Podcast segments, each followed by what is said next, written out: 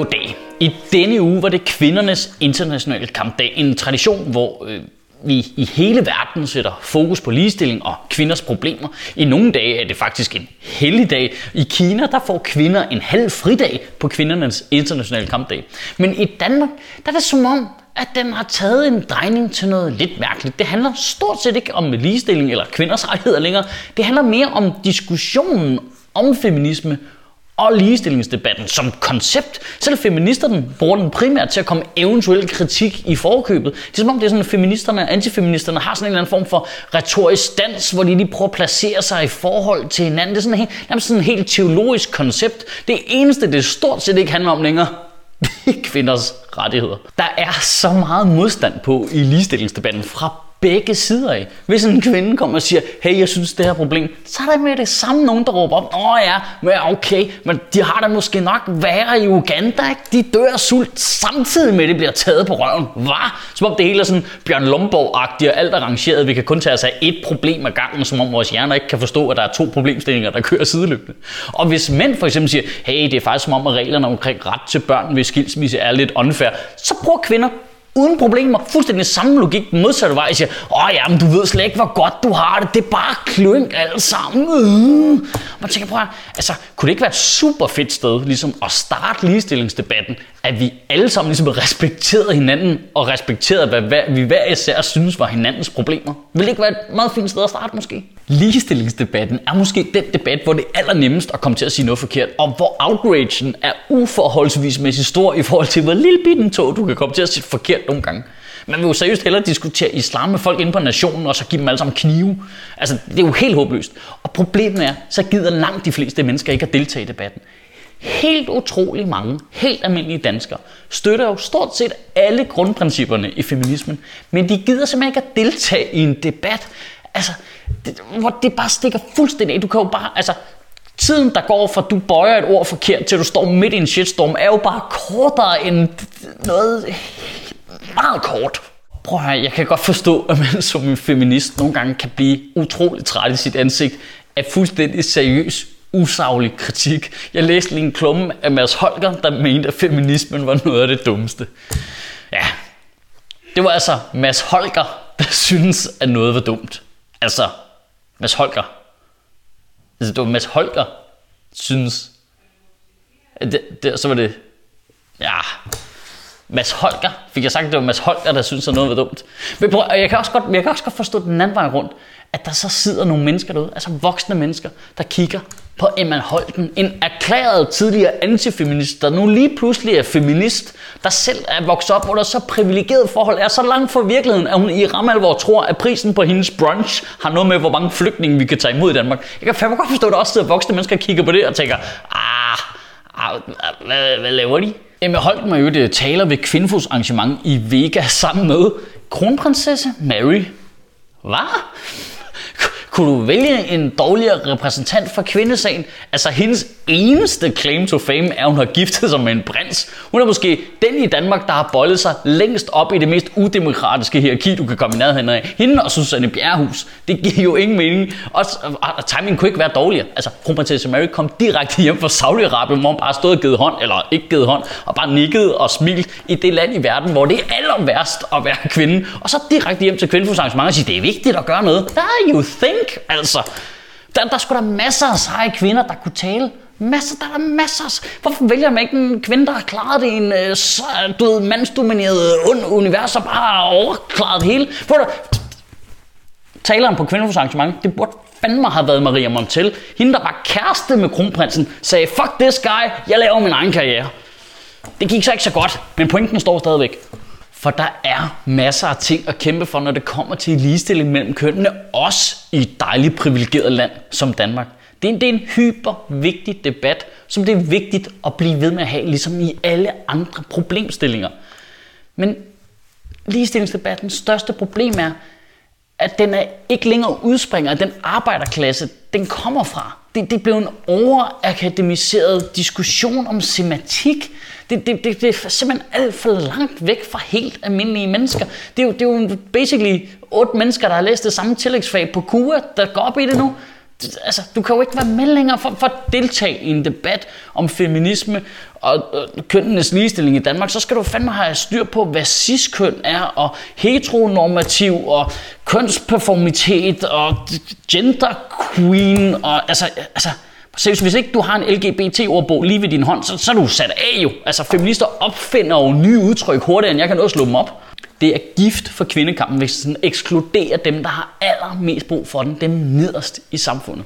For det er jo virkelig ironisk, at i den her øh, helt vidunderlige uge, hvor vi har brugt tiden på at bruge kvindernes internationale kampdag til at diskutere, om der overhovedet var brug for noget at kæmpe for, om, om vi har brug for kvindekampen, om den kunne noget, i samme uge, i samme uge får vi jo lige præcis svaret, når vi ser TV2's dokumentar om den sociale kontrol og kvindeundertrykkelse, som nogle tossede imamer laver over for kvinder i det islamiske samfund.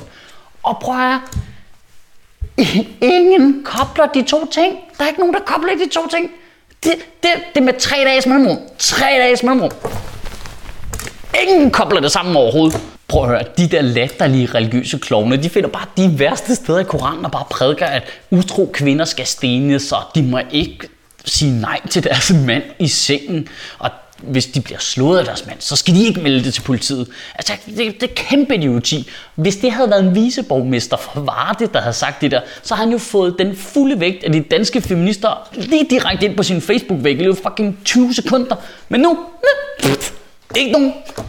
Der sker intet. Altså, for de der kvinder, de har brug for vores hjælp.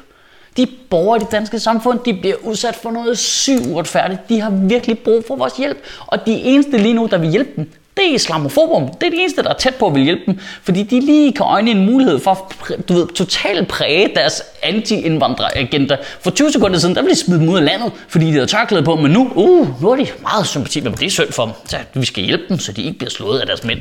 Og så skal de smides ud. Men der har feminismen jo en fuldstændig unik position. Fordi vi ved alle sammen, at det kun handler om køn. Det handler kun om ligestilling mellem kønnene. Det, det er en helt ren og positiv position at gå ind og deltage i den her debat fra. Det, der er ikke nogen, der kan skyde folk alt muligt andet i skoene og andre agendaer. Vi kan gå ind og hjælpe de her kvinder. Og, det der, det smukke er jo også, at det vil jo hjælpe integrationen fuldstændig sindssygt. Vi ved jo godt, at mændene er dem, der ikke fatter en skid. Det er dem, der er langsomme oven i bøtten, og de er stedige. Hvis man kommer ind via kvinderne, det er kernen til de her miljøer. Så de ved, hvad der er bedst for dem selv og bedst for deres børn. Og så bliver integrationen bare nemmere. Og prøv at jeg køber ikke det der argument, som jeg har set nogle steder, hvor jeg har hørt feminister gå ud og sige, at det er vigtigt, at ligestillingen kommer indenfra. Vi skal ikke præge det for meget. De skal tage deres egne kampe. Nå, okay.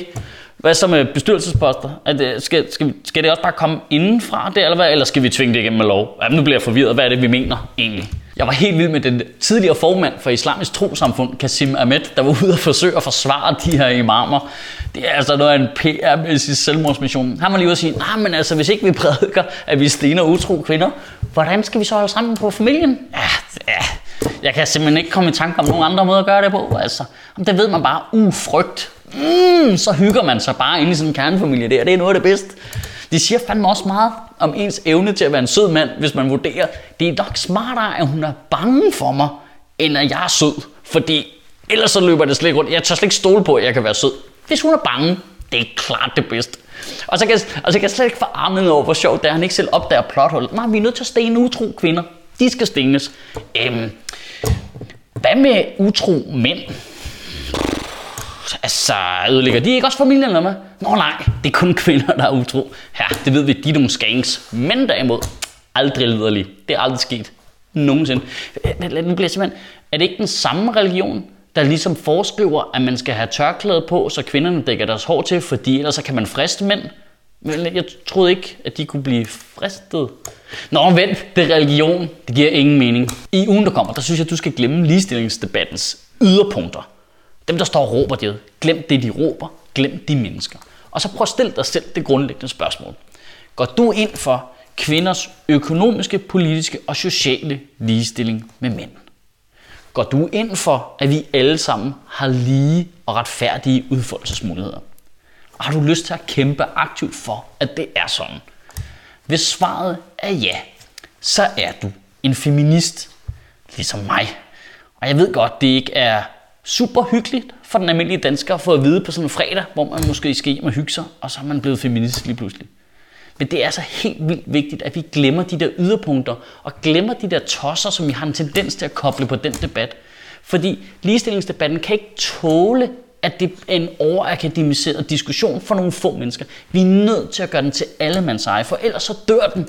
Og den kan ikke dø, for som vi lige har set, så er der nogle borgere i det her land, der har brug for et fucking crash course, og vi er nødt til at hjælpe dem med det. Kan du have en rigtig god uge, og Gud bevare min bar. Åh, oh, for helvede. Nå, ja, så fik man da lavet en øh, tale til om øh, feminisme og ligestilling. Det er da altid dumt. Der, der er to emner, der gør folk helt benegale. Feminisme og islam. Det, det, det, det er som om det er det samme. Folk er, det er fuldstændig ligegyldigt med at diskutere fakta. Man går bare direkte i gang med at skyde ting folk i skoene. Hold kæft, hvor er det irriterende. Og så skal du huske, at vi er sponsoreret af dig og dig. Og nok også måske dig. Og hvis det ikke det er dig, så er det er dig om lidt. Fordi vi laver jo de her videoer. Øh, det koster nogle penge. Og dem får vi af jer nu. Fordi der er nogle rigtig søde, rare mennesker, der går ind på øh, sjøtministeriet.tia.dk, og der kan de vælge at donere lige præcis det beløb, de har lyst til, hver gang vi udgiver en tale. I en form for abonnement, så kan du sige 3 kroner, 5 kroner, et eller andet. Lille beløb, helst så lille beløb, at du glemmer det, så du ikke melder dig fra igen. Og så kan vi blive ved med at tjene penge fremadrettet, og så kan vi blive ved med at lave flere ting. Så kan vi lave flere taler, vi kan lave flere interviews på Nørrebro Stater, vi kan lave øh, mange andre ting på et tidspunkt måske, øh, hvis du går ind her.